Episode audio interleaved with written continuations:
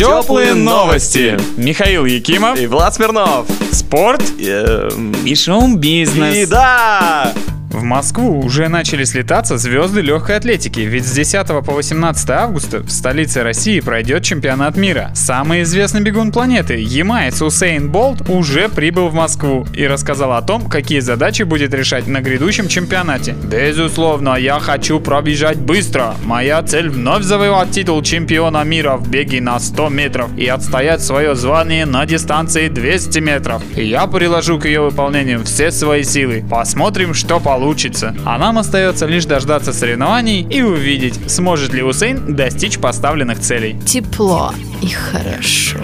Президент Российского футбольного союза Николай Толстых назначил на 9 августа совещание с судьями, обслуживающими матчи премьер-лиги. Невысокий уровень судейства в первых турах чемпионата России 2013-2014 требует от руководящих структур принятия мер по исправлению ситуации. Начал эту судейскую клоунаду уже во втором матче чемпионата Владислав Безбородов, назначивший неоправданный пенальти в ворота Локомотива. После этого еще несколько судейских ошибок вызвали споры среди футбольных экспертов, но последней каплей стала ошибка Евгения Турбина, который в матче Волги и Зенита удалил Халка, не нарушавшего правила. Остается надеяться, что Николай Толстых сможет разобраться с судьями, и мы будем чаще спорить о том, кто красивее забил, а не о том, правильно ли была выдана желтая карточка тому или иному игроку. Кушаешь и слушаешь.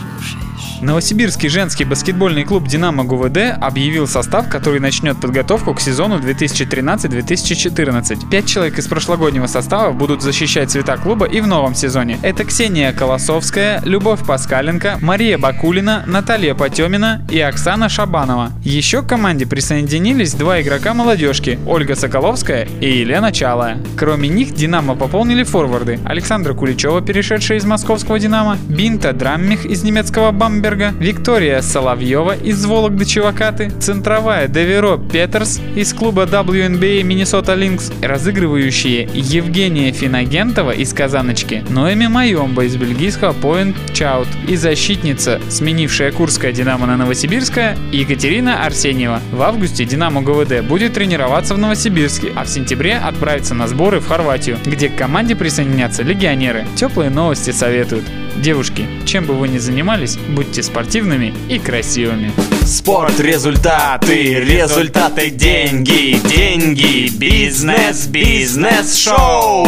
Леди Гага в своем твиттере решила подогреть российскую публику перед выходом своего сингла и немного поругала наше правительство, назвав его преступным, что в принципе неудивительно для англоязычного человека, а также заявив, что ЛГБТ-сообщество в России не останется без поддержки и вообще должно достойно отвечать на ущемление своих интересов вплоть до революции. Также Гага веселилась на тему того, что русские ее не арестовали, когда была возможность, и назвала это страхом ответственности перед всем миром. Хотя нарушение визового режима РФ, которое констатировало наше правительство, можно списать на невнимательность компании Live Nation, организующей мировые туры знаменитостей. В общем, стало модно теперь пиариться за счет России. Вспомним хотя бы тех же Bloodhound Gang. Редакция теплых новостей радуется, что страна в тренде, а также всецело поддерживает продавцов шаурмы Гваделупы и предлагает им бороться за право на бесплатный ламборджини для каждого совершеннолетнего члена семьи. Теплые, кофе и котята. Подошла пора подводить итоги фестиваля «Крылья», который прошел в городе Малый Ярославец 3 и 4 августа. Организаторы фестиваля умудрились совместить приятное с полезным и смотивировали зрителей мастерить своими руками мебель для удобного просмотра, лепить из глины, осваивать старинные инструменты, сажать деревья и играть в нормальные игры. В итоге фест собрал около 20 тысяч человек, а на сцене появились такие неповторимые коллективы, как «Браво!», «Zdob și Zdub», «Сурганова и оркестр», «Смысловые галлюцинации», «Тролль гнет ель», «Brainstorm», «Ляпис Трубецкой», «Ундервуд» и Василий Обломов. А группа «Пилот», которая закрывала первый день фестиваля, объявила минуту молчания по Михаилу Горшиневу.